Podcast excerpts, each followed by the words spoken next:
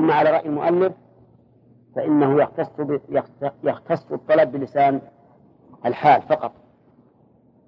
فالصواب إذن أن جواب الشرط محذوف تقديره.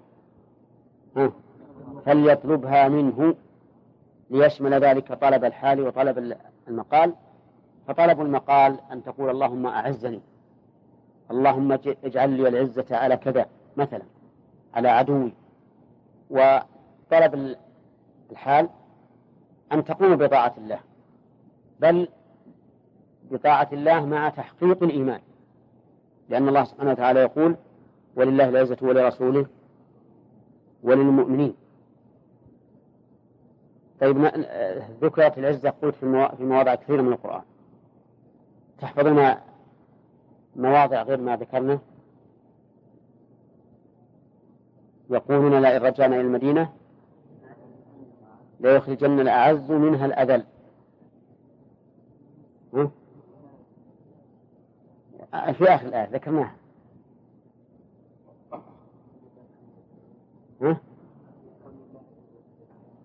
هذه. فسوات الله بقوم يحبهم ويحبونه أذلة على المؤمنين أعزة على الكافرين. طيب. والله أعلم. إليه يصعد الكلم الطيب والعمل الصالح يرفعه. إليه جار مجرور مقدم على عامله وهو يصعد. والضمير في إليه يعود إلى الله عز وجل. لما ذكر أن العزة لله جميعا بين سبحانه وتعالى ما يكون من أسباب العزة. فقال إليه يصعد الكلم الطيب. قوله يصعد أي يرتفع ويعرج. الكلم الطيب يقول المؤلف يعلمه. ففسر صعود الكلم الطيب بعلم الله إياه. وهذا تحريف للكلمة عن مواضعه. بل المراد بالآية ما, ما, ما هو ظاهرها. أن الكلم الطيب يصعد إلى الله يعني يعرج إلى الله عز وجل. لكن المؤلف غفر الله لنا وله أراد أن يبعد عن إثبات العلو الذاتي. فقال يعلم ولو كان المراد العلم ما قال إليه يصعد لأن العلم لا يلزم منه الصعود بل قد يكون العالم بالشيء أنزل من الشيء. أليس كذلك؟ كما لو كنت في أسفل البئر وأنت تعلم ما فوق.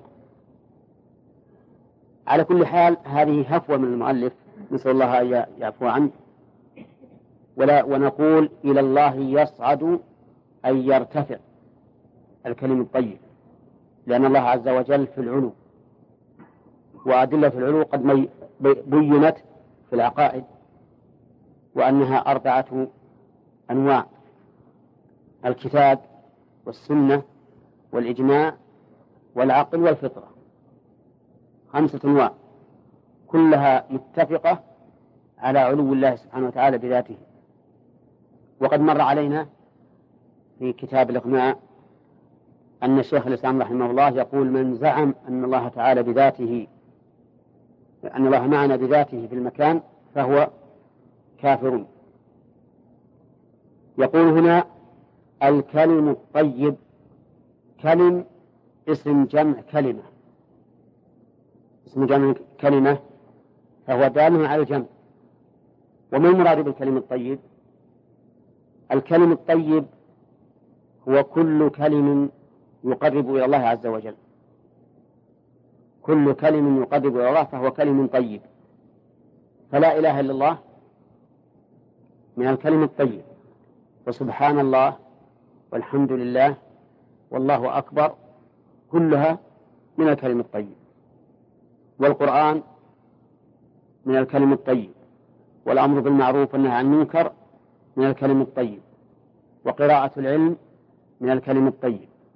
وكل قول يقرب إلى الله فهو من الكلم الطيب. والكلم الطيب يقابله نوعان من الكلام. كلم رديء خبيث وكلم لا هذا ولا هذا. لا يوصف بأنه طيب ولا يوصف بأنه خبيث. أما الكلم الخبيث فككلمة الكفر والسب والشتم واللعن لمن لا يحل سبه ولا شتمه ولا لعنه. وأما الكلم الذي بينها الذي لا هذا ولا هذا فهو أكثر كلام الناس. وجميع والصنفان جميعا لا يرفعان إلى الله. أما الأول فلأنه خبيث.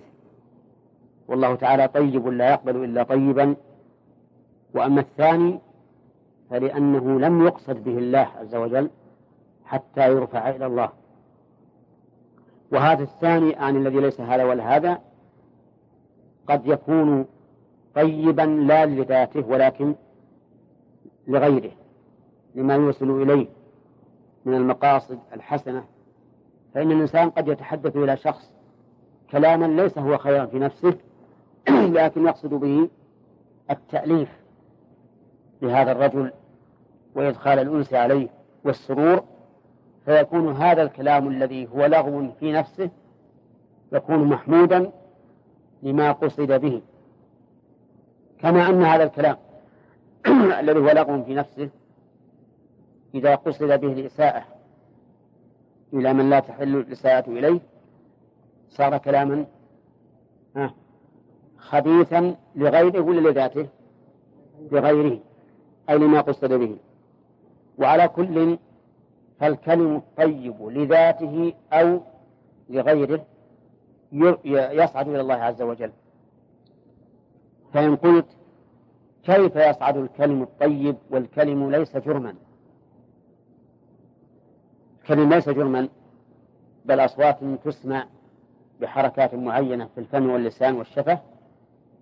فالجواب أن الله سبحانه وتعالى قادر على أن يجعل المعقول شيئا محسوسا. كما ثبت في الحديث الصحيح أن الموت يؤتى به على صورة كبش أبيض فيذبح بين الجنة والنار. ويقال لأهل الجنة خلود ولا موت ولأهل النار خلود ولا موت. قال وقولها الكلم الطيب إنما جمعه لكثرة أنواعه. وكثرة الأنواع تدل على كثرة الأفراد من باب أولى.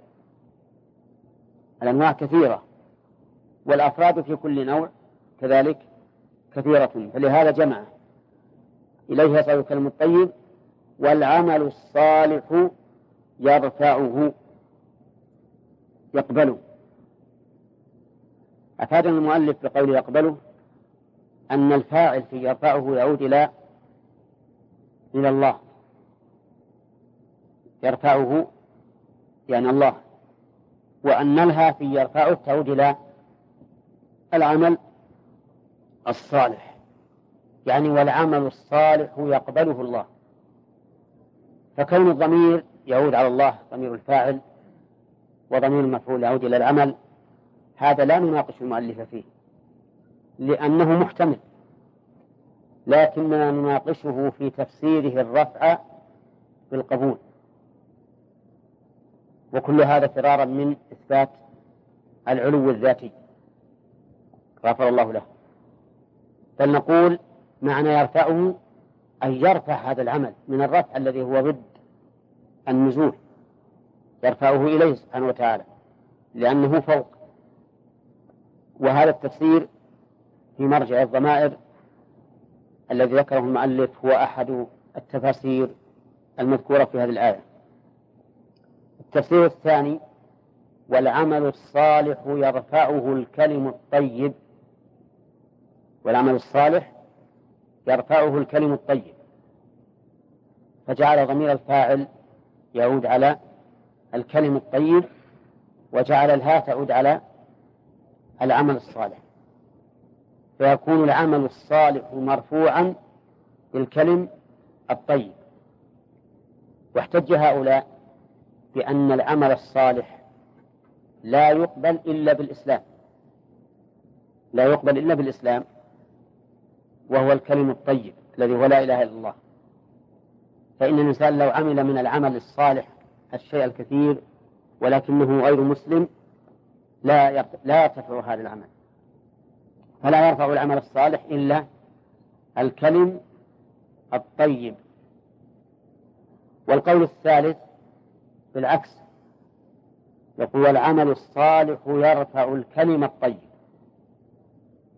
فيكون الفاعل في يرفع ها؟ العمل الصالح. والمفعول الكلم الطيب عكس الذي قبله. ما وجه ذلك؟ يقول العمل الصالح يرفع الكلمة الطيب لأن الكلمة الطيب بدون عمل لا ينفع صاحبه. لا ينفع صاحبه. فلا بد في الكلم الطيب من عمل صالح. يرفع ذلك العمل الطيب القول الطيب. نعم؟ والأقرب والله أعلم أن ما ذهب إليه المؤلف هو الصواب أي أن الله يرفع العمل الصالح يرفعه. كما أن الكلمة الطيب يصعد إلى الله. فإذا صعد الكلمة الطيب إلى الله امتن الله على هذا المتكلم بأن رفع العمل الصالح الذي يعمله. إلا أننا لا نوافق المؤلف في تفسير الرفع بالقبول.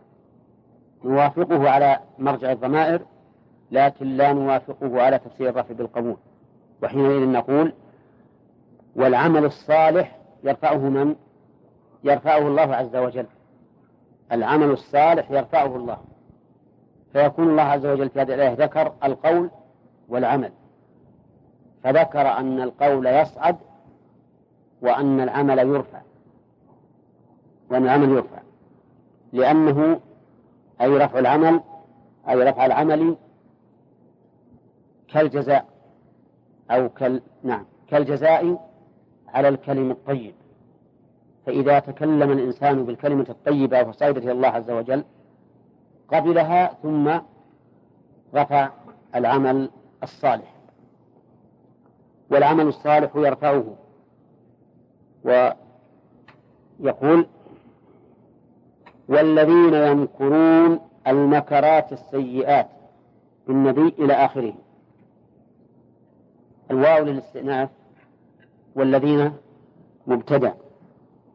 وجملة لهم عذاب شديد خبر مبتدأ. وقول والذين يمكرون السيئات فيه نوع من الإشكال لأن السيئات لا تنكر وإنما ينكر بها يعني ينكر بسبب السيئات. فلماذا تعدى الفعل إليها؟ أفادنا المؤلف أن السيئات صفة لمصدر محذوف تقدير المكرات السيئات. فيكون الوصف هنا للفعل لا لما حصل به المكر. للفعل. لأن مكرهم نفسه لأن فعلهم نفسه مكر سيء كما قال الله تعالى ولا يحيق المكر السيء إلا بأهله. نعم. تكون هنا السيئات صفة لمصدر محذوف تقديره النكرات وسمى الله عز وجل السيئات مكرا لأن الإنسان في الواقع يخدع نفسه بها ويخدع غيره بها فيمني نفسه يمني نفسه التوبة وأنه سيتوب أو يمني نفسه سعة حلم الله ومغفرته وأن الله واسع الحلم والمغفرة والرحمة فلن يؤاخذه بهذه العقوبة. فتمني الإنسان في هذا الباب من وجهين. الوجه الأول أنه يمني نفسه التوبة وما يدريه فلعله لا يتمكن منها. لعل سيئاته تحيط به ثم لا يتمكن من التوبة. أو لعله يفجأه الموت ثم لا يتمكن من التوبة. والنوع الثاني من مكر من المكر بالنفس في السيئات أنه يتمنى على الله الأماني فيقول إن الله غفور رحيم والله واسع الرحمة وسوف يعفو عني كما يوجد من كثير من الناس عندما تنهى عن معصية وش يقول لك؟ ها؟ يقول الله غفور رحيم إن الله لا يغفر أن يشرك به بعضهم يحتج بالآية إن الله لا يغفر أن يشرك به ويغفر ما دون ذلك لمن يشاء ويقول أنا لم أشرك وما دون الشرك فإن الله تعالى يغفره. وجوابنا على هذا يسير جدا وهو أن نقول له أثبت أنك ممن شاء الله أن يغفر له. لأن الله عز وجل يقول ما قال ويغفر ما دون ذلك. وسكت بل قيده لمن يشاء. فأنت أثبت أنك ممن شاء الله أن يغفر له وحينئذ يكون لك حجة. أما أن تفعل المعصية التي هي سبب العقوبة ثم تتمنى على الله أمرا لم يعدك الله به بل قال لمن يشاء فهذا لا شك أنه ضلال منك. وقول الذين يمكرون السيئات السيئات هي ما يسوء الإنسان فعله. ما يسوء الإنسان فعله. هذا السيئات. مثل مثل ما مثل إيش؟ شرب الخمر السرقة الزنا الربا وما أشبه ذلك. فإن قلت هذا لا يسوء الإنسان فعله. هذا لا يسوء الإنسان فعله. فجوابنا على هذا أن نقول إن إن أردت أنه لا يسوء الإنسان فعله أبدا فهذا ليس بصحيح. لأنه يوم القيامة سوف يندم وسوف يسوء وسوف يسوء الإنسان فعله في ذلك اليوم. أما في الدنيا فإنه يسوء يسوء الإنسان فعله. كيف ذلك؟ لأن للذنوب آثارا على القلوب.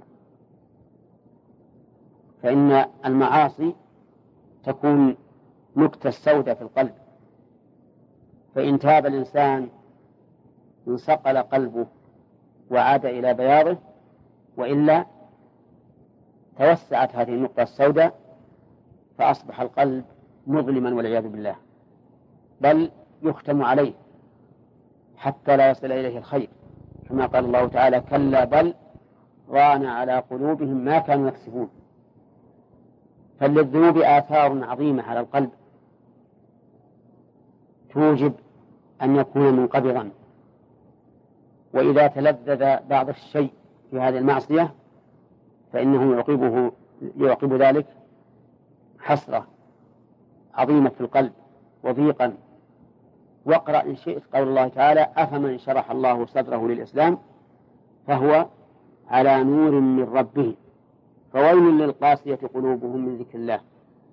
يتبين لك أن المعصية تسوء فاعلها وإن كان قد لا يشعر بها لأنه قد ران على قلبه ما كان يعمل. إذا السيئات سيئات بكل حال. تسوء صاحبه في الدنيا ولكن قد لا يظهر وقد لا يتبين له. وفي الآخرة يظهر له ويتبين ويتمنى أن يعود إلى الدنيا ليعمل صالحا. قال المؤلف رحمه الله والذين يمكرون المكرات السيئات. بالنبي في دار الندوة من تقييده أو قتله أو إخراجه كما ذكر في الأنفال. هذا في الحقيقة إن أراد المؤلف أن أنه المراد بالآية دون غيره فقصور. وإن أراد بذلك التمثيل فصحيح. فإنه لا شك أن هؤلاء مكروا بالنبي عليه الصلاة والسلام كما قال الله تعالى وإذ يمكر بك الذين كفروا ليثبتوك أو يقتلوك أو يخرجوك ويمكرون ويمكر الله والله خير الماكرين. معنى ليثبتوك ها؟ أي يقيدوك يقيدوك ويحبسوك أو يقتلوك واضح أو يخرجوك من من مكة. ولكن الله عز وجل قال ويمكرون ويمكر الله والله خير الماكرين فهم الحمد لله ما أثبتوه ولا قتلوه ولا أخرجوه. كل هذه انتفت. مع حرصهم الشديد على تنفيذها ما حصل منها شيء. قال لهم عذاب شديد. الجملة هذه جملة خبرية وهي في محل رفع خبر. إيش؟ وين الأول؟ خبر الذين يمكرون. لهم عذاب شديد. العذاب بمعنى العقوبة والشديد أي القوي قوي في إيلامه وإيجاعه وفي أنواعه المتنوعة من حرور وبرد وعطش وجوع وغير ذلك من شدته. لهم والعياذ بالله سرابيل من قطران كلما نضجت جلودهم قال الله تعالى بدلناهم جلودا غيرها ليذوقوا العذاب. إن الله كان عزيزا حكيما. كلما خبت زدناهم سعيرا. وانظر إلى كلما خبت زدناهم. يتبين لك أن الزيادة تأتي فورا. والله عز وجل قادر على أن تبقى بزيادتها لكنها تخبو ليكون في قلوبهم شيء من الطمع في خفة العذاب أو الخروج ثم يعود. فيكون هذا أشد لأن ضرب الإنسان بعد الطمع ضرب الإنسان بعقوبة بعد الطمع في زوالها يكون أشد عليه. مما لو كان الأمر مستمرا. وقول لهم عذاب شديد هذا مفصل في الكتاب والسنة. فمن تتبعه من القرآن يكون جيدا. ولهذا أنا أقترح أن أحدكم يجمع الآيات التي فيها أنواع العذاب في مأكلهم ومشربهم ولباسهم. نعم. وغير ذلك كذا من يقوم بهذا ها؟ ها؟ لا لا ما قسم يعني هذه المسألة فقط ما إحنا مقسمين ها؟ ها؟ بعد أسبوع ها؟ إيه أنت العشرة الأولى؟ ها؟ طيب والعشرة الوسطى؟ عبد الرحمن وأنت الأخيرة؟ طيب ثم اجتمعوا بعد ذلك ونسقوا الآيات. طيب ها؟ لا لا لا لا من هيك أنواع العذاب التي للكافرين في النار. هنا. قال لهم عذاب شديد ومكر أولئك هو يبور. مكر أولئك هو يبور مكر مبتدأ. أين خبره؟ جملة هو يبور وهو لا تصح هنا أن تكون ضمير فصل لأن القاعدة أن ضمير الفصل يكون بين اسمين لا بين اسم وفعل. لكنها مبتدأ خبرها جملة يبور والجملة من المبتدأ والخبر خبر مكر. وأتى بها للتركيب من باب تعظيم هذا الشيء وتهويله. وقوله مكر أولئك ولم يقل مكر هؤلاء إما استبعادا لهم لأنهم ليسوا أهلا لأن يقربوا أو لأنهم هم جعلوا أنفسهم في محل العالين الذين يشار إليهم من بعد. فبين أن هؤلاء الذين تعالوا بمكرهم وإن كانوا في القمة على حسب زعمهم فإن هذا المكر يبور والبوار بمعنى الهلاك كما قال الله تعالى وأحلوا قومهم دار البوار جهنم يصلونها فهؤلاء مكرهم يبور أي يتلاشى ويضمحل ولا ولا يفيدهم شيئا. في هذه الآية من الفوائد بيان قدرة الله عز وجل بإرسال هذه الرياح اللطيفة التي تحمل أو تثير هذا السحاب الثقيل. قال الله تعالى وينشئ السحاب الثقال.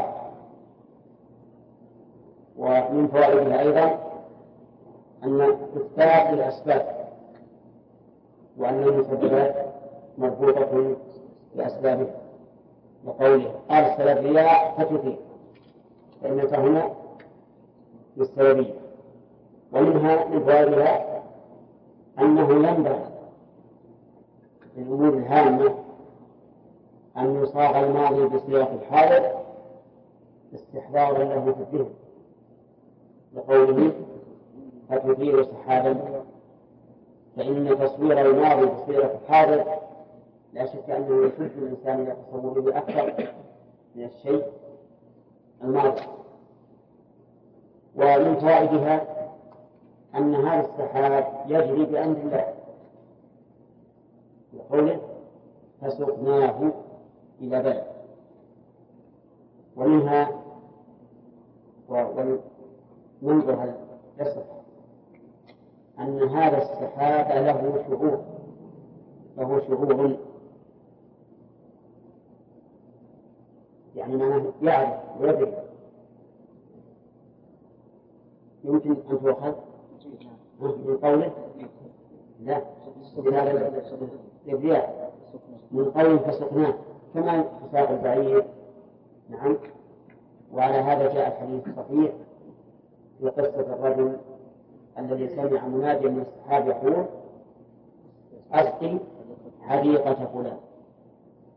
فإن توجيه الأمر إليه يدل على أنه ذو شعور ولا شك أن جميع الكائنات بالنسبة لأمر الله عز وجل أنها ذات شعور قال الله تعالى في الأرض والسماء. فقال لها ولأرض ائتيا طوعا وكرها. قالتا أتينا طائعين نعم. ومن فوائدها بيان قدرة الله سبحانه وتعالى بإحياء الأرض بعد موتها. وقوله فسقناه لبلد ميت. فأحيينا بالأرض بعد موتها ومنها صحة وصف الأرض بالحياة والموت مع أنها ليست من الحيوان. بقوله بلد ميت فأحيينا به. بلد ميت فأحيينا به. ومنها الرد على أهل الكلام الذين يقولون إنه لا يوصف بالحياة والموت شيء من الجمادات. لأنه هنا أثبت الحياة والموت للأرض وهي من الجمادات. وقال تعالى في الأصنام أموات غير أحياء وما يشعرون أيام يبعثون ومن فوائدها بيان قدرة الله سبحانه وتعالى في إحياء الأرض بعد موتها فإن هذه الأرض التي كانت يابسة هامدة تعود فتهتز قدرة وازدهارا. لقوله فأحيينا به أحيينا به. وأضاف الإحياء إلى نفسه. ومنها أيضا إثبات الأسباب. لقوله فأحيينا به.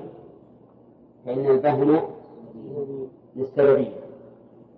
ومنها جواز إضافة الشيء إلى سببه المعلوم. وقوله فأحيينا به الأرض. وإضافة الشيء إلى سببه المعلوم أمر واقع في القرآن وفي السنة بمعنى أنه لا يشترط أن تقرن معه الله عز وجل. فإذا أردت الشيء إلى سببه المعلوم وإن لم تقرن الله به فلا بأس. لكن المحرم أن يقرن إلى أن يضاف إلى سبب غير معلوم لا شرعا ولا حسا أو أن يضاف إلى سبب المعلوم مقرون مع الله بحرف يقتل التسوية مثل فمثلا إضافة الشفاء إلى التمائم والحلق والخيوط وما أشبهها هذا لا يجوز لأن هذا السبب غير معلوم غير معلوم فلا فلا. فلا يصح. وإضافة تليين البطن إلى العقار الذي تناولته حتى بين بطنك صحيح ولا لا؟ صحيح لأنه سبب معلوم معلوم بالحس. وإضافة الشفاء إلى قراءة الفاتحة. جائز؟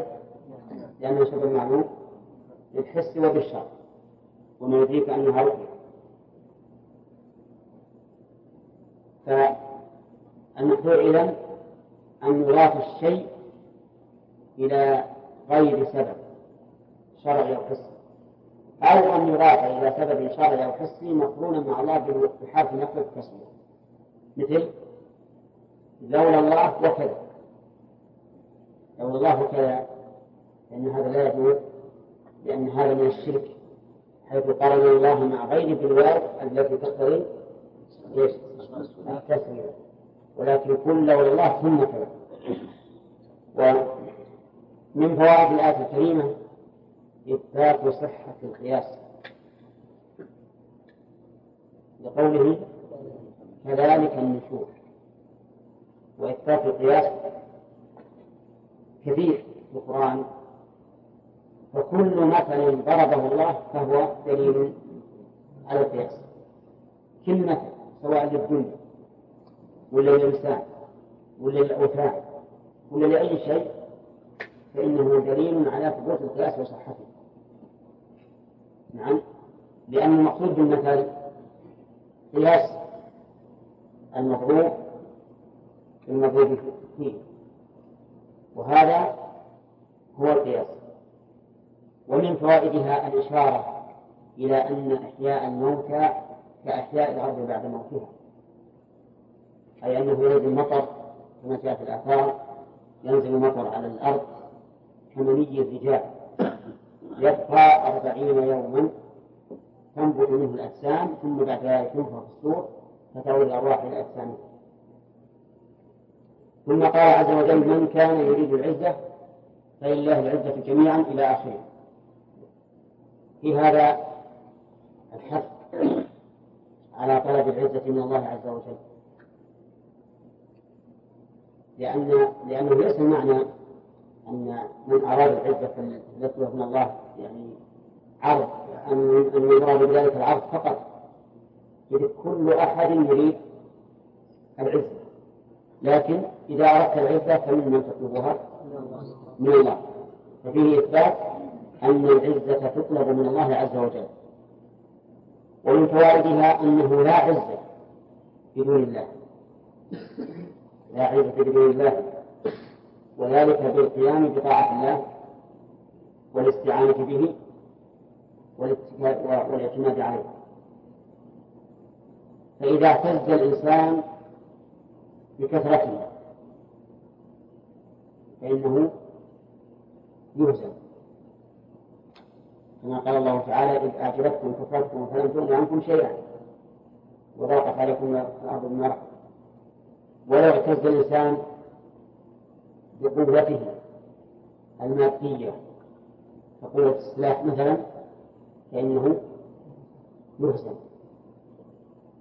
وإذا استعان بالله فإنه لا يهزم اللهم إلا لحكمة تكون مقترنة بتلك القضية المعينة فقد يكون.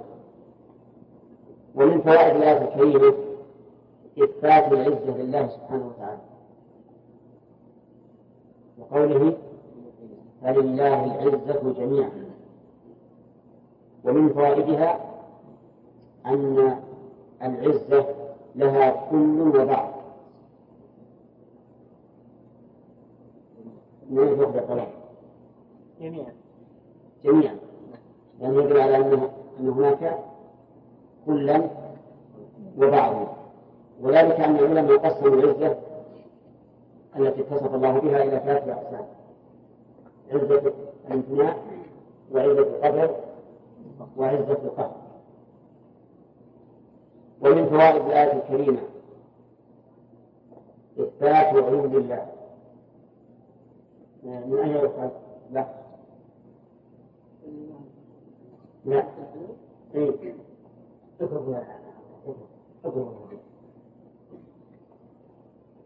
إنما يأكل الذئب من قول إليه يأكل نعم لأن الصعود هو العلم ومن فوائد الآية الكريمة أن الكلمة غير الطيب لا يصعد إلى الله وقوله الكلم الطيب. ويؤيد هذا قول النبي صلى الله صلى الله عليه وسلم إن الله طيب. لا يقبل إلا طيبا ومن فوائد الآية الكريمة الإشارة إلى انقسام الكلام. وقوله الطيب فإن هذا الوصف إخراج لما سواه. وقد ذكرنا أن الذي يقابل الكلمة الطيب نوعان من الكلام. الخبيث وما ليس وما ليس بطيب ولا خبيث. أما الخبيث فمردود بكل حال. لأنه خبيث لذاته. وأما ما ليس بطيب ولا خبيث فقلنا إن هذا القسم من الكلام قد يكون طيبا لغيره وخبيثا لغيره وسالما من نعم؟ طيب. إذا كان طيبا لغيره. يسعد الله ولا لا؟ يسعد لعموم قوله الكلم الطيب. ومن فوائد الآية الكريمة أن الله عز وجل لا يرفع من الأعمال إلا ما كان صالحا. لا يرفع من الأعمال إلا ما كان صالحا.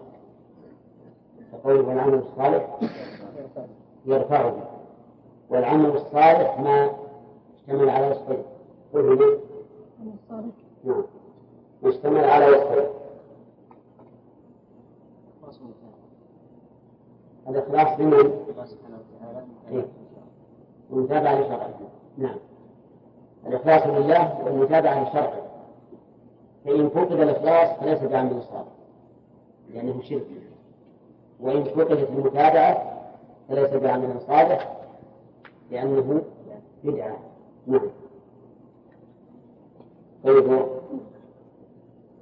والذين ينكرون السيئات في الآخرة فيها فوائد.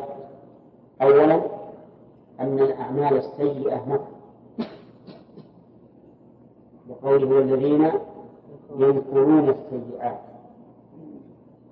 هذا إذا أخذناها على سبيل العموم. على سبيل العموم. أما إذا قلنا أن السيئات عام أريد به الخاص فالمكر الذي حصل من من قريش للرسول عليه الصلاة والسلام فإنه يكون خاصا لكن الأصل في الكلام العام أن يكون مرادا به العموم وأن يكون باقيا على عمومه حتى يرد دليل على أنه أريد به الخصوص أو على أنه مخصص. من فوائد الآية الكريمة الوعيد الشديد على أولئك الذين ينكرون السيئات وقوله لهم عذاب شديد. ومن فوائدها أيضا أن مكر هؤلاء هالك زائد. لا فائدة فيه. لقوله ومكر أولئك هو يبور حتى أعمالهم لا تنفع. قال الله تعالى وقدمنا إلى ما عملوا من عمل فجعلناه هباء منثورا. هذا هذه هي الفوائد الظاهرة من هذه الآية الكريمة. وربما عند التأمل يجد الإنسان أكثر لأن كلام الله سبحانه وتعالى لا يحاط به ولكن الناس يختلفون في الكلام. ثم قال تعالى والله خلقكم من تراب. هذا ليس الجديد. والله خلقكم من تراب.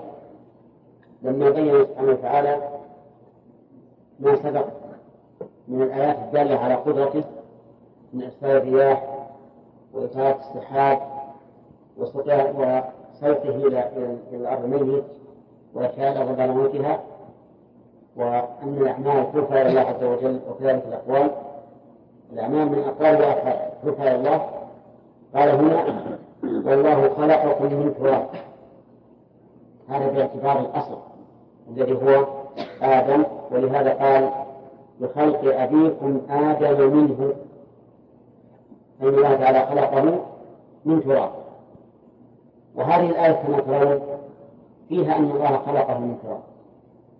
وفي آية أخرى أنه خلقه من طين. وفي آية ثالثة أنه خلقه من صلصال كالفخار. وفي آية رابعة من حمأ مسنون فما هو الجواب عن هذا التغير؟ الجواب أن هذا تغير أوصاف وليس تغير ذوات. تغير أوصاف وليس تغير ذوات. وحينئذ فلا تناقض إذ يجوز أن تتعدد الأوصاف على مخلوق واحد. قال الله تعالى سبح اسم ربك الأعلى. الذي خلق فسوى والذي قدر فهدى والذي أخرج المرعى مع أنه واحد. الحاصل أن هنا أن يقال في هذا التغير تغير أوصاف لا تغير ذوات وأحيان فالعلم واحد لكن أولها التراب فإذا أضيف إليها الماء صارت طينا فإذا أبطأ وأخذ مدة صار حمأ مسنونا متغيرا. نعم؟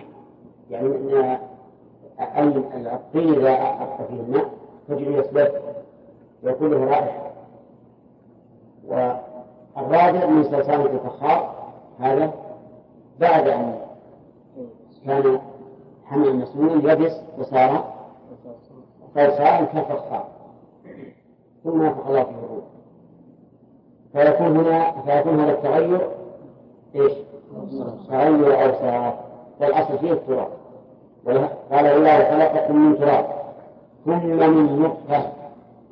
ثم اتى بثم الداله على التراب والترتيب لأن ثم تدل على التراخي والترتيب والفاء تدل على الترتيب بدون تراخي هنا قال ثم من نطفة نعم.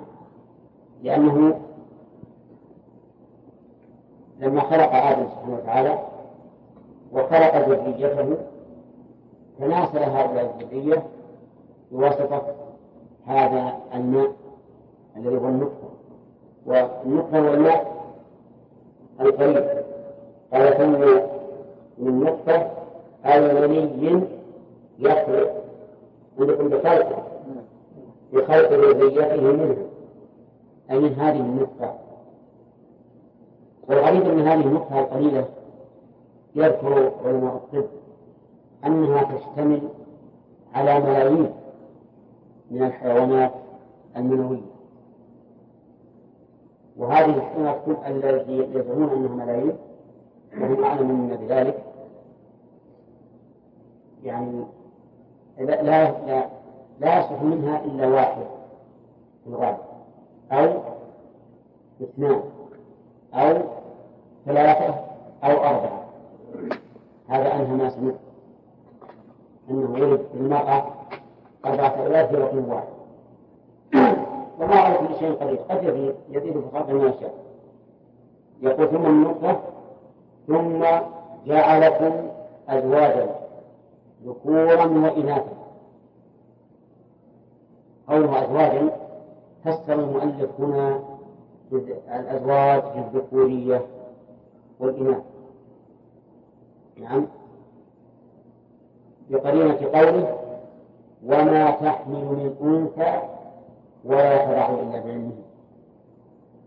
من كذا فالأزواج هنا باعتبار الجنسين الذكر والأنثى.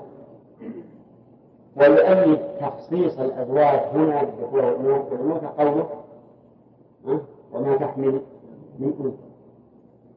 أما إذا نظرنا إلى لفظ أزواج فإن الأزواج معناها أصناف. والأصناف أعم من الذكورة والأنوثة فإنه يشمل الشقي والسعيد والأسود والأبيض والطويل والقصير وغير ذلك. لكن الذي جعل المؤلف يحمل الكلام على الذكور والأنوثة فقط بقوله وما تحمل من أنثى ولا تضع إلا بعلمه الله عز وجل بقدرته وحكمته جعل هذا هذه الذرية التي خرجت من هذا الرجل الواحد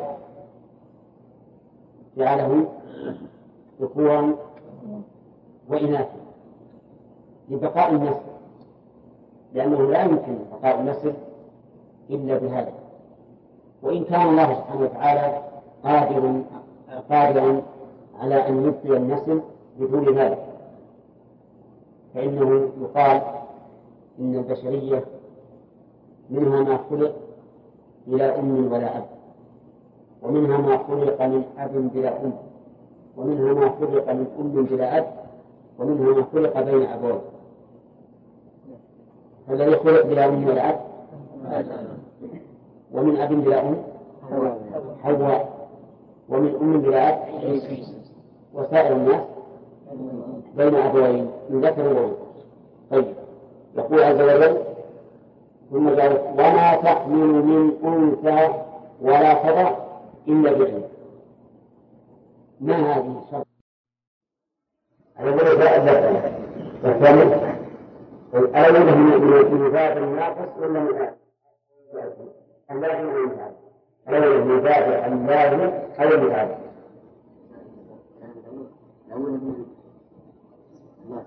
من والثاني من صح؟ طيب. إذا من حرف جر أنثى فاعل تحمل مرفوع مقدرة على آخر من غير التعذر.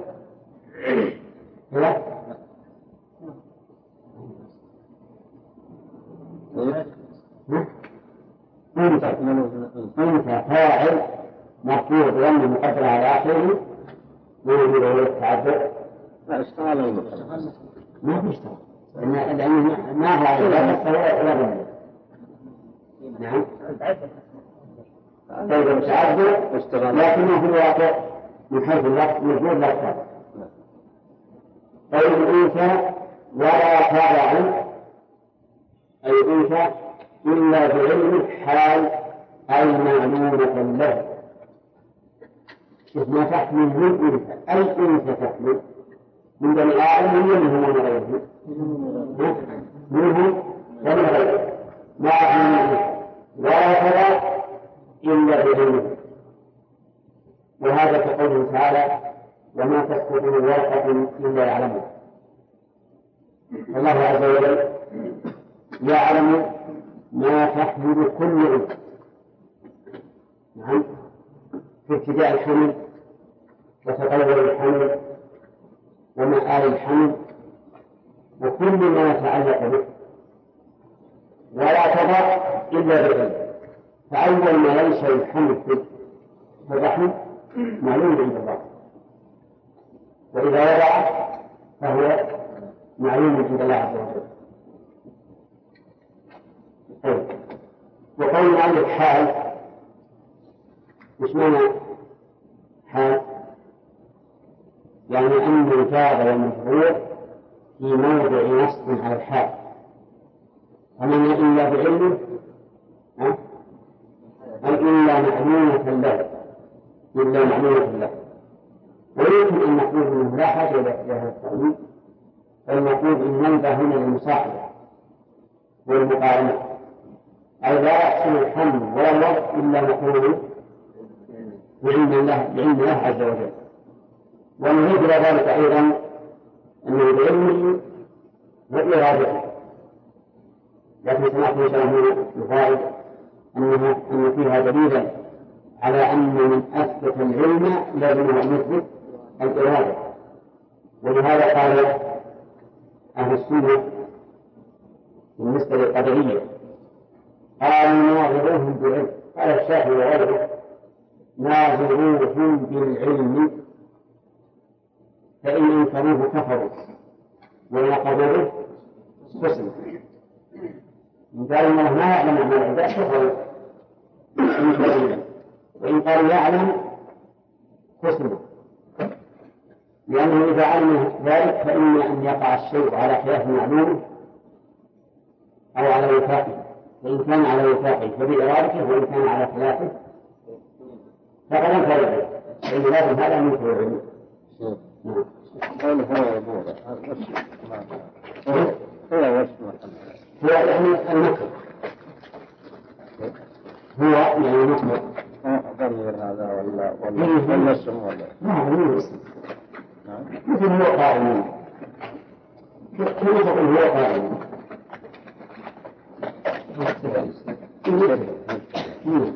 وجمع خبره لكن فائدة فائدة التوكيد يعني لما قال مكر أولئك هو يقول كأنه قال مكر أولئك مكر أولئك يقول نعم؟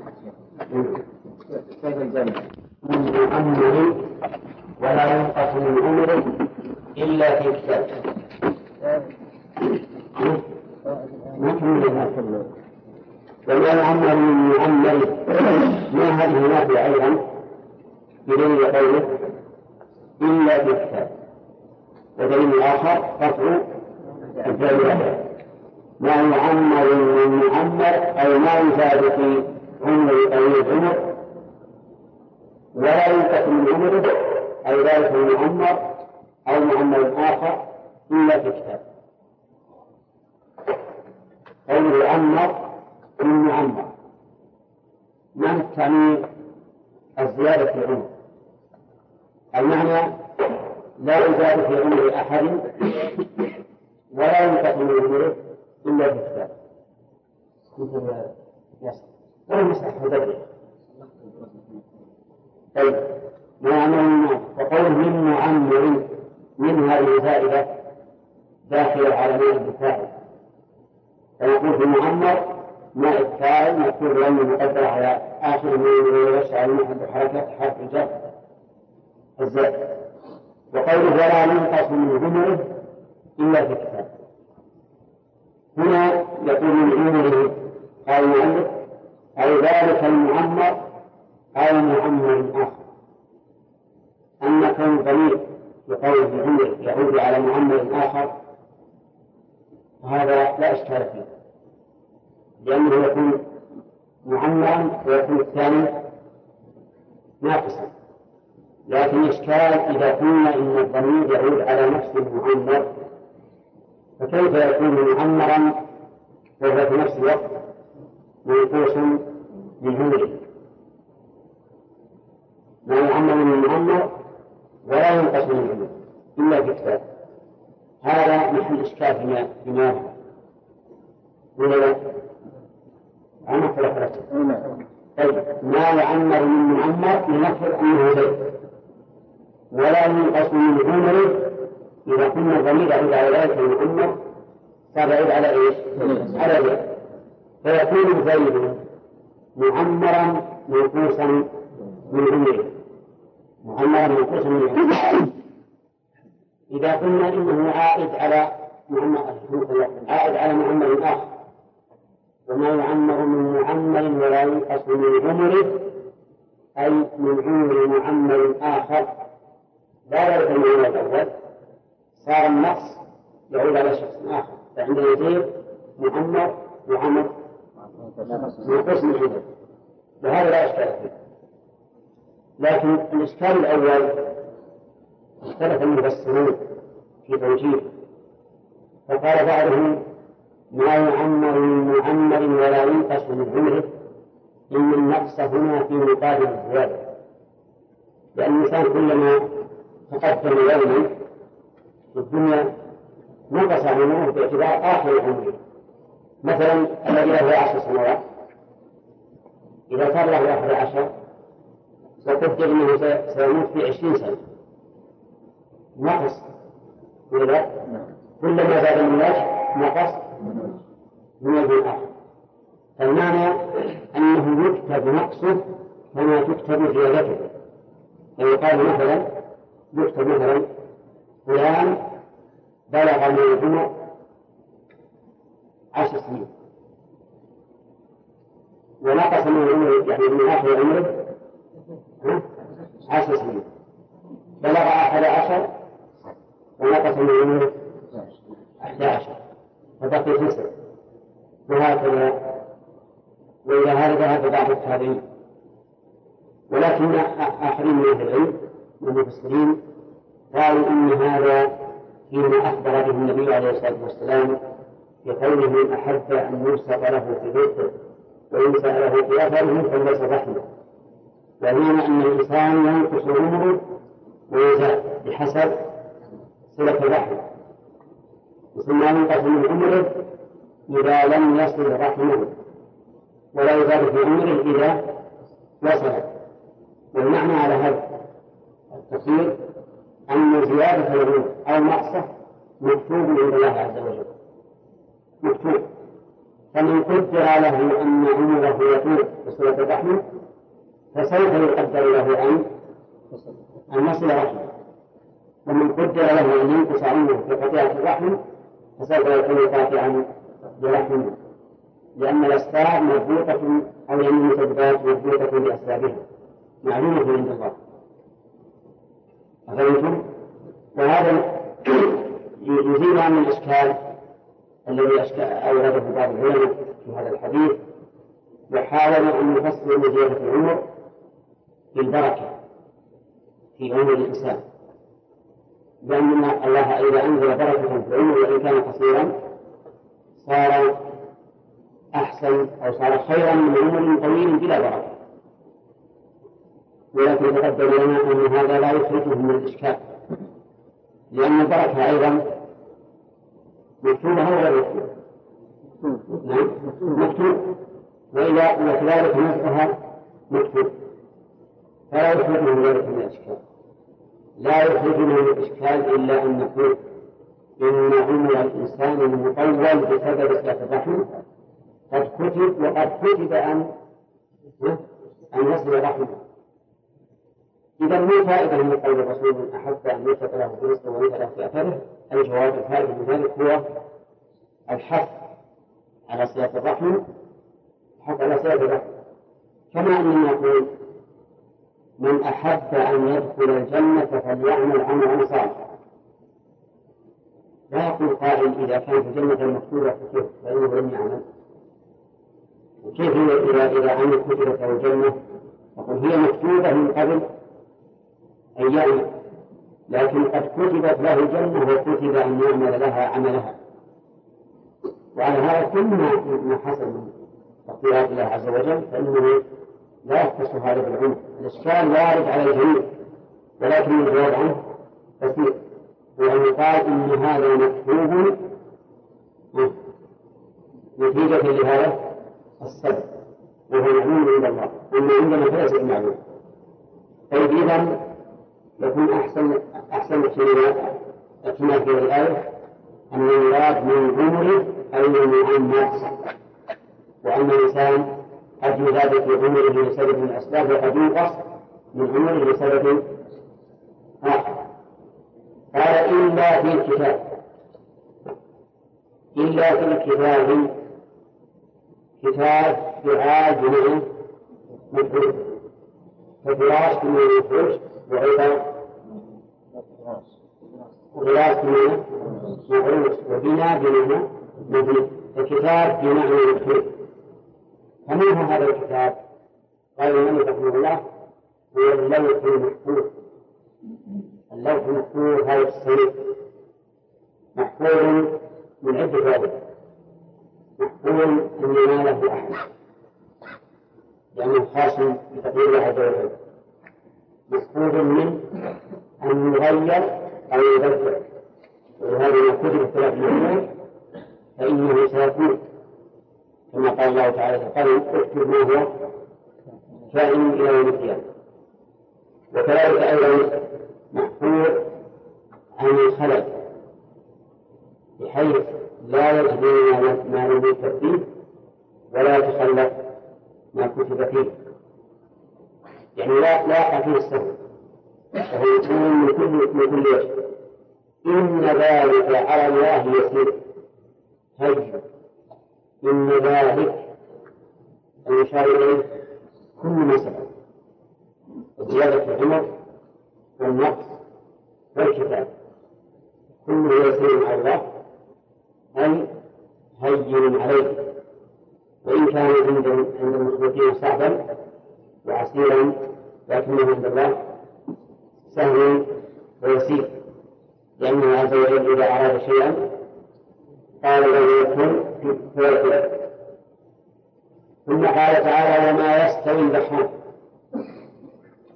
ما يستوي بمعنى نعم ويستوي بمعنى يتساوى ويتماثل البحران وهذا كما ترون مجمل والبحر هو الماء الكثير فكل ما نفيد يسمى بحرا البحران هنا مجمل فسره عز وجل بقوله هذا عبد فرات وهذا سائر إشراكه وهذا ملك أجاج. هذا عبد فرات العبد معناه الحلم المستساغ حلم. والفرات يقول عندك في تفسيره؟ شديد العروبة سائر شرابه أو شربه سائر بمعنى سهل. وميسر. لأنه كل عين وليس فيه ما يكبره من وساخة أو حرارة زائدة أو برود زائد المهم أنه عبد ولكن سائر الشراب. الثاني وهذا ملك أجاج شديد من الملح ملح شديد من الملح هل يستويان؟ لا. وهل هذا مراد به الحقيقة أو هو مثل ضربه الله تعالى للمؤمن والكافر؟ قيل إنه مراد به الحقيقة بدليل قوله ومن كل تأكل لحم طريا وقيل إنه مراد به مثل ضربه الله تعالى للمؤمن والكافر فالمؤمن بمنزلة لا القرآن والكافر بمنزلة الملك والإجابة ولكن لدينا قاعدة قاعدة في الكلام أنه إذا دار الأمر بين أن يكون حقيقة أو غير حقيقة وجب أن يكمل على الحقيقة. فهو أيضا حقيقة ويؤيده أيضا قوله ومن كل تأكلون لحم طري فإن مثل هذا التشريع يدل على أنه حقيقة وليس وليس بمجاز. على أننا نقول إنه لا مجاز في القرآن ولا في غيره كما مر علينا كثيرا. ولكن مع هذا لا بأس أن ننتظر من نفي التساوي بين هذين البحرين ونفي التساوي بين كل شيئين متغيرين. يعني يعني لا مانع لا مانع من أن ينتقل الكل إلى انتفاء التساوي بين هذين النصوصين من انتفاء التساوي بين هذين النصوصين إلى انتفاء التساوي بين الأمور المعقولة المعنوية قال ومن كل تأكلون لحما طريا من كل متعلق بقوله تأكلون. لحما طريا هو السمع. الطري معناه الذي لم يتغير بنفل وهذه من السمع. أنه وإن مات فإنه طري كما قال الله تعالى أحل لكم صيد البحر وطعامه. متاعا لكم والسجارة قال ابن عباس رضي الله عنهما صيده ما أكل حيا وطعامه أكل ثانيا من فوائد هذين البحرين وتستخرجون من الملك. وقيل منهما حلية تلبسونه حلية تلبسونه وهي اللؤلؤ والمرجان كما قال تعالى يخرج منهما اللؤلؤ والمرجان. وقد اختلف الناس هل هذا لا يخرج إلا من المالح أو يخرج من المالح والعبد فأكثر المفسرين على أنه لا يخرج. من المالح وحملوا قوله تعالى يخرج منهما اللؤلؤ والمرجان على أن المراد من مجموعهما. لا من جميعهما.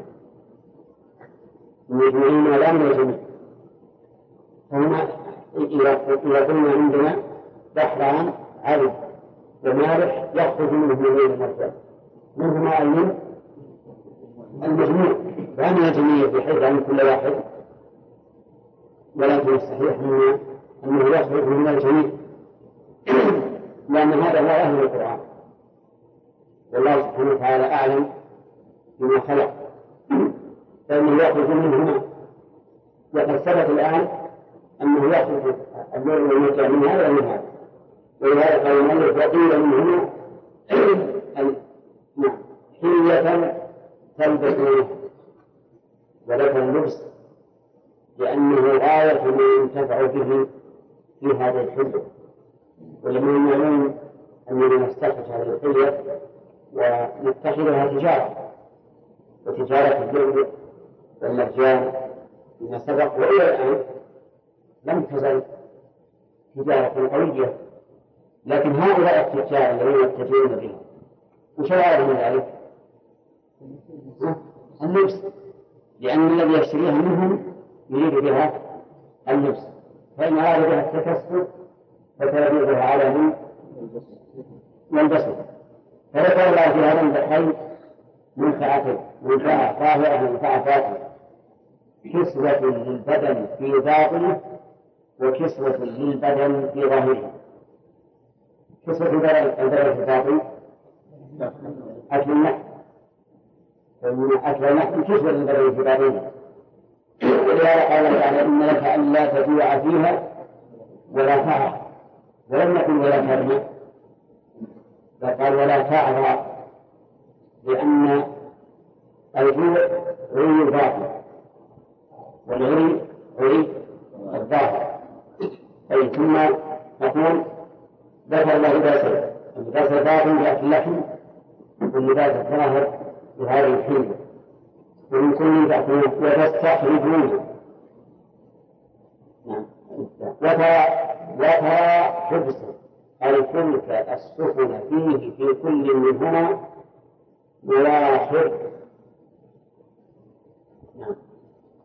قال وترى أي تبصر الخطاب لمن؟ لكل من يتوجه إليه الخطاب.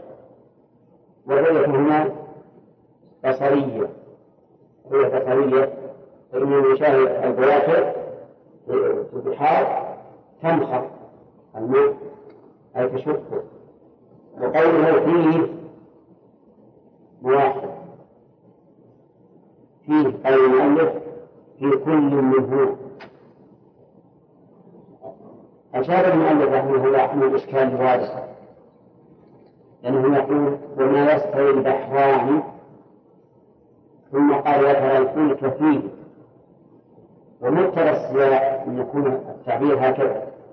وترى الفلك فيهما ولكن الضمير هنا لا يعود على الحي وإنما يعود على كل على كل كل كلمة لفظها مفرد. فعاد الضمير في هذه الآية على كل باعتبار إيش؟ باعتبار اللفظ لأنه مفرد ومن هنا قال المؤلف في كل منهما. انتبه وزال الإشكال. طيب وقول المواخر قال تنقل الماء أي تشقه بجريها فيه مقبلة ومدبرة بريح واحدة. وهذا من نعمة الله عز وجل. أن سخر الفلك لنا تجري على هذا الماء وتنخر عباد الماء حاملة أنواع الأرزاق وحاملة البشر الكثير. ولذلك فإن الفلك الآن يعتبر بلدا كاملا إذا دخلتها وإذا هي البلد هذا من نعمة الله سبحانه وتعالى. فذكر لنا ثلاثة ثلاثة نعم الأولى باكل اللحم والثاني الحلية والثالث البواحث التي تعبر أو تشق الناس من ناحية إلى أخرى بتنقل الأرزاق والأرض وتأمل قوله فيه تستخرجون حلية وتأكلون وتعرفوا كبد واحد. لأن السمك أخذه هي ما يحتاج إلى كفر فذكر الأكل مباشرة. المؤمن مثلا يحتاج إلى كلفة وإلى تعب لأن يحتاج إلى غوص وآلات وطول نفس أو حمل أشياء تعين على التنفس. ولهذا قال إيش؟ تستخرجون أي تطلبون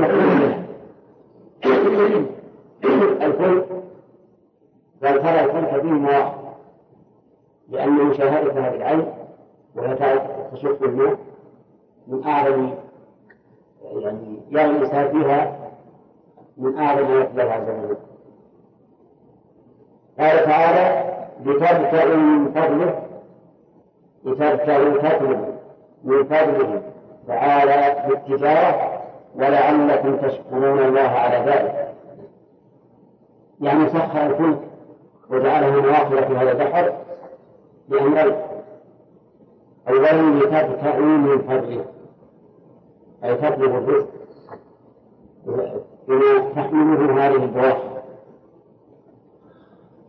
ولذلك الآن من الذي يأتي إلينا مثلا؟ الأرزاق من أمريكا ومن اليابان ومن الأخرى البعيدة. إلا بواسطة هذه البواخر التي تحمل أشياء كثيرة. هذا من فضل الله عز وجل. ولذلك لتبتغوا من فضله أما قول ولعلكم تشكرون فإن لعل هنا لا ندري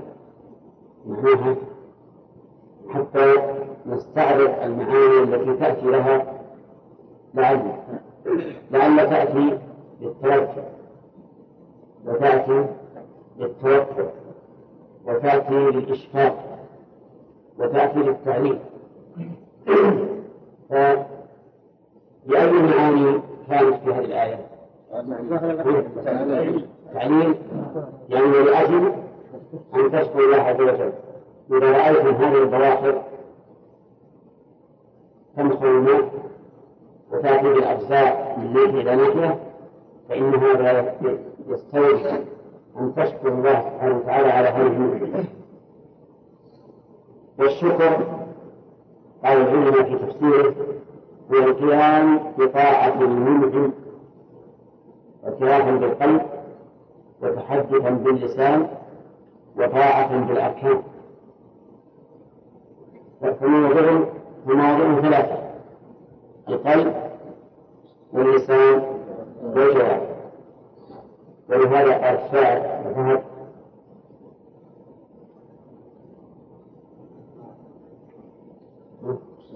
نعم ثلاثة ثلاثة ولساني نعم أفلكم النماء مني ثلاثة لم يأتوا ثلاثة؟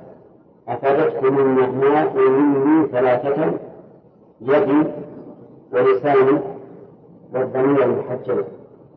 وهذا الشكر يكون في هذه المواضع الثلاثة. والحمد يكون باللسان عند يكون باللسان ونتعلق الشكر أهم وسببه أخص. ونتعلق الحمد أخص وسببه أعم لأن الحمد يكون في مقابلة النعمة ويكون في مقابلة كمال المحمود. فهو أعم حيث يتعلق ولكن بخلاف الشكر. فإنه أخص. لأنه في نعم. متعلق قصدي الشكر أعم في المتعلق وأخص في السبب والحمد بالعكس. قال يولد الليل في النهار ويولد النهار في الليل.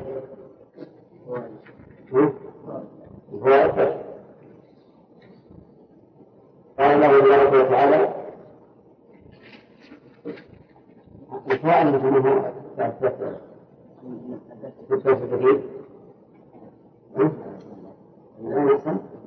في الآية التي هو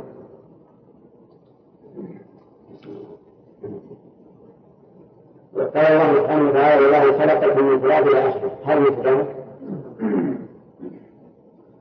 في هذه الآية الكريمة بيان قدره الله سبحانه وتعالى ابتداء خلق بني آدم. انه خلقه من تراب ثم من نطفة إلى آخره. ومن فوائدها أيضا أن الله بحكمته ورحمته جعل بني آدم أزواجا ذكرا وأنثى وذلك لبقاء النسل وحصول المتعة. بقاء النسل وحصول المتعة. ومن فوائدها إحاطة علم الله بكل شيء. في وما تحمل من أنثى ولا تضع إلا بعلمه ومن فوائدها إثبات القدرة لله عز وجل. من قوله والله خلقكم من تراب لأن الخلق لا يكون إلا بعد علم وقدرة. ومن فوائدها أيضا أن الأعمار الطويل منه والقصير كله مكتوب عند الله عز وجل في كتاب ومن فوائدها إثبات مرتبتين من مراتب القدر. وهما العلم والكتابة. ومن فوائدها أيضا سهولة هذا الشيء على الله سبحانه وتعالى وهو الخلق. والكتابة نعم. وقوله إن ذلك على الله يسير. طيب فيها المرتبة الثالثة من مراتب القدر وهي الخلق. إذا هي ثلاث مراتب العلم والكتابة والخلق. وش داخل؟ المشيئة المشيئة يمكن ناخذها من الآية كيف ذلك؟ يعني من تراب ثم من وهذا لا يكون إلا بالمشيئة. لأن الله لم يكفي هذا. فتكون في الآية إذا يكون في الآية إثبات مراتب القدر الأربع العلم ثم الكتابة ثم المشيئة ثم الخلق. وقد جمعت هذه المراتب الأربع في بيت. من قبل مولانا مشيئته وخلقه من جهة خلقه من جهة علمه كتابة الليل مشيئته وخلقه وهو إيجاد وتكوين هذا ما يقول القدر العرض طيب ثم قال تعالى وما سيبحان إلى آخره في هذا من الفوائد أولا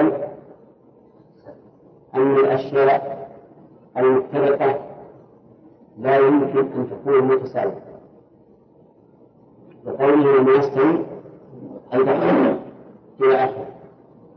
يتفرع من هذه الفائدة أنه لا يمكن التسوية بين الرجل والمرأة في الحقوق ولا في غيرها. نعم. لماذا؟ لأن تكوين خلقة المرأة مختلف عن تكوين خلقة الرجل ولهذا جعل الله للمرأة أعمالا تليق بها وللرجل أعمالا تليق به فقد سألت عائشة النبي عليه الصلاة والسلام هل على النساء جهاد؟ قال عليهن جهاد لا قتال فيه الحج والعمرة وقال النبي عليه الصلاة والسلام لن يصبح قوم تولوا أمرهم امرأة ومنع النبي صلى الله عليه وسلم من تزويج المرأة نفسها. إلى آخر ما تعرفون من الفروق بين الرجل وبين المرأة. والميراث جعل المرأة نصف الرجل إذا كان من جنسها كالإخوة والأعمام والأخوات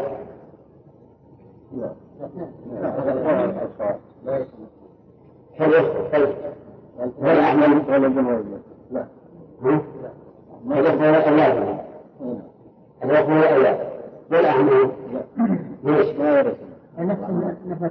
لأن العم لا العم لا يعني لو لو هلك هذا عن عمه وعمته ما ورث العم. يعني طيب يكمل التوارث أنا طيب. كيف يقولون من بحر واحد. ويقول ومن كل تأكل هي باعتبار المجموع لا باعتبار الجميع. القول من كل يعني ما هذا هو ظاهر القرآن. ظاهر القرآن من هذا الموضوع أما مسألة السمك هو من الجميع ما في إشكال ولا يقول من واحد لكن فيه اختلاف هو مسألة اللؤم والمرجان. هل يخرج من واحد أو لا؟ وتأتينا إن شاء الله في الفوائد بيان أيضا أن أنه ليس من هذا اللؤم والمرجان فقط. قد يتحلل الناس أن يأخذوا من البحر من غير هذه النوعين طبعا المواد الفرق ولا يمكن أن يعرف الأطفال عندنا لأن إخوة يوسف أعقل من أن يوجهوا خطابا لأبيهم يريدون أن يذهب إلى الجدران يسأل. نعم. لكن إنا مهلك أهل هذه القرية. المراد بالقرية المساكن. ولا لا؟ مساكن القوم. بدون قوله أهل هذه القرية. أهل هذه القرية. فأنت ترى الآن أن هذه الكلمة صارت في موضع لها معنى لا تحتمل لا تحتمل المعنى الآخر في موضع آخر. فالسياق له دور كبير في معرفة المراد بالكلام. طيب. ثم قال الله تعالى يولد الليل أخذنا فوائده ما كلمة وش عليه؟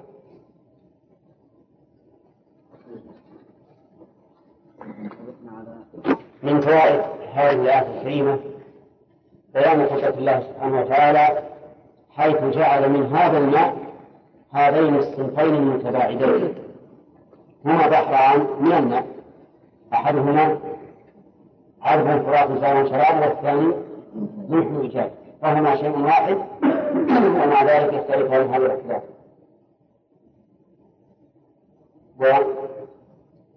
ومن فوائد الآية الكريمة أيضا أن الماء العذب يكون سائع الشرب وعكسه الماء المالح. ويتفرع على ذلك أنه لا ينبغي للإنسان أن يشرب ما لا يستطيعه لأن ذلك يؤثر عليه ويضره. كما أنه لا مانع من أن يتناول ما تشتهيه نفسه وإن كان في بعض الحالات ضررا عليه.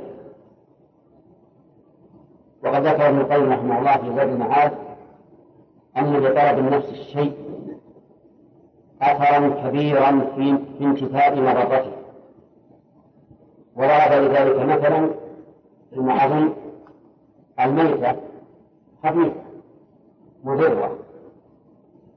فإذا اضطر الإنسان إليها واشتدت حاجته وضرورته صارت النفس تقبلها وتستسيرها ثم تهضمها فلا تضرها. لأنها لو كانت تضر أي ميتة تضر المضطر ضرر غير المضطر لكان حلها له يتضمن قتل نفسه.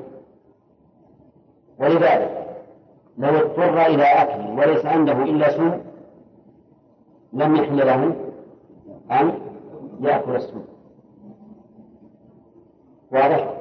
وضرب مثلا لذلك أيضا بقصة صهيب الرومي كان أرمد يعني وجهه عين من الرمل كان بها فجيء إلى النبي صلى الله عليه وسلم بتمر. فأكل منه النبي عليه الصلاة والسلام وذهب صهيب ليأكل. فقال له النبي عليه الصلاة والسلام إنك أرمد والمعروف أن الذي في عينه رمد لا يأكل التمر. فقال يا رسول الله أنظره من الجانب الآخر. كيف؟ مثلا إذا كانت عينه اليمنى فيها رمد ينظره من الجانب الأيسر. رحمة النبي عليه الصلاة والسلام وقال له كل قال لأن نفسه الآن كانت تطلبه طلبا قويا وهذا الطلب يزيل يزيل ورد فالمهم أن الشيء الذي لا يستطاع لا ينبغي للإنسان أن يتناوله ويكره نفسه عليه. ولهذا قيل كل ما يشتهي بطنك ولا تأكل ما يشتهي فمك. ما أدري هل يصح هذا ولا لا؟ نعم يصح لأن بعض الناس يتلذذ بنوع من الطعام لكن لكن بطنه لا يقبله تجد إذا أكل يبدأ يقرقر بطنه ربما يسخن نقول هذا لا تأكل لو اشتريته بفمك لأن هذا ضرر عليك. نعم. ومن فوائد الآية الكريمة بيان نعمة الله سبحانه وتعالى على عباده بما يستخرجونه من هذه البحار من اللحوم لقوله وتستخرجون ما تأكلون منه ومن كل تأكلون لحما طريا. بدون مشقة وبدون تعب. ما مليتموه ومع ذلك فإن لحوم السمك من أحسن اللحوم. وكذلك نعمة الله عز وجل بما نستخرجه من هذه البحار من إيش؟ الحلية. التي نلبسها. ومن فوائد الآية الكريمة بيان الفرق بين تناول اللحوم من هذه البحار وتناول الكل. لأن كل قال تأكلون ولم يذكر العلاج الذي نتوصل به إلى هذا الأكل لأنه سهل هين لا يذكر. لكن في الحلية قال تستخرجون لأنها تحتاج إلى مشقة وعناء ومن فوائد الآية الكريمة بيان قدرة الله عز وجل بحمل هذا الفلك الثقيل المملوء بالبضائع على مثل الماء. ومع ذلك يستطيع أن يدفع الماء وإن خرج. بقوله ولا الفلك فيه مواقف وإلا فإن الماء ثقيل. ليس بالماء ليس بالهين ولهذا عندما يسبح الإنسان في الماء يحتاج إلى قوة حتى يدفع الماء. لكن هذه السفن تنخر الماء ويظهر أثر هذه النعمة إذا تذكر الإنسان السفن القديمة التي تجري بالرياح. تجري بالرياح. نعم. ومن فوائد الآية الكريمة أننا نوالي أو بيان نعمة الله علينا بنيل ما نطلبه من فضله بواسطة هذه البواحث لقوله لتبتغوا من فضله. ومن فوائدها أنه ينبغي للإنسان أن يفعل الأسباب التي يتوصل بها إلى المقصود. لقوله لتبتغوا من فضله.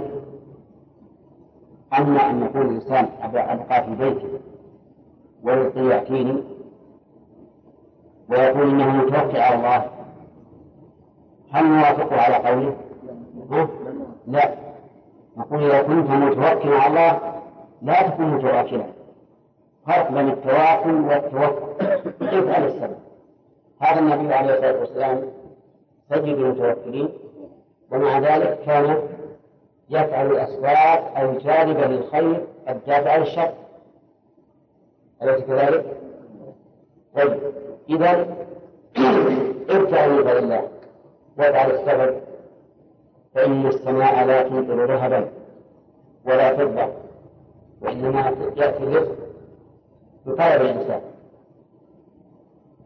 والأمر أظهر من أن يحتاج إلى أمثلة وإلا يكون يمثل بمثال من أقرب ما يكون. لو قال قائل إذا كان الله قد قدر لي ولدا فسيأتي ولم يتزوج. نقول هذا الكلام كلام رجل مجنون. نعم. نعم مجنون. كيف يمكن أن يأتيك الولد وأنت لم تتزوج؟ نعم. ما علمنا أن الأولاد تنبت من السلالم أبدا وإنما تأتي بفعل أسبابها بالزواج مثلا. طيب هذا أيضا الرزق يحتاج إلى طلب ولهذا قال ذكرت عن القبول. ومن فوائدها وجوب شكر نعمة الله سبحانه وتعالى بقوله ولعلكم تشكرون فإن الله جعل هذه النعم وسخرها تسبيبنا لنقوم بشكره سبحانه وتعالى. وقد مر علينا كثيرا لأن الشكر موضعه اللسان والقلب والجوارح. ثم قال الله سبحانه وتعالى مبينا تمام قدرته ونعمته أيضا. قال يولد يدخل الليل في النهار فيزيد ويولد النهار يدخله في الليل فيزيد. انتبه لكلام المؤلف هل يوافق الظاهر ولا لا؟ يولد الليل في النهار. ويزيد وش اللي يزيد؟ طيب نشوف أدخل الله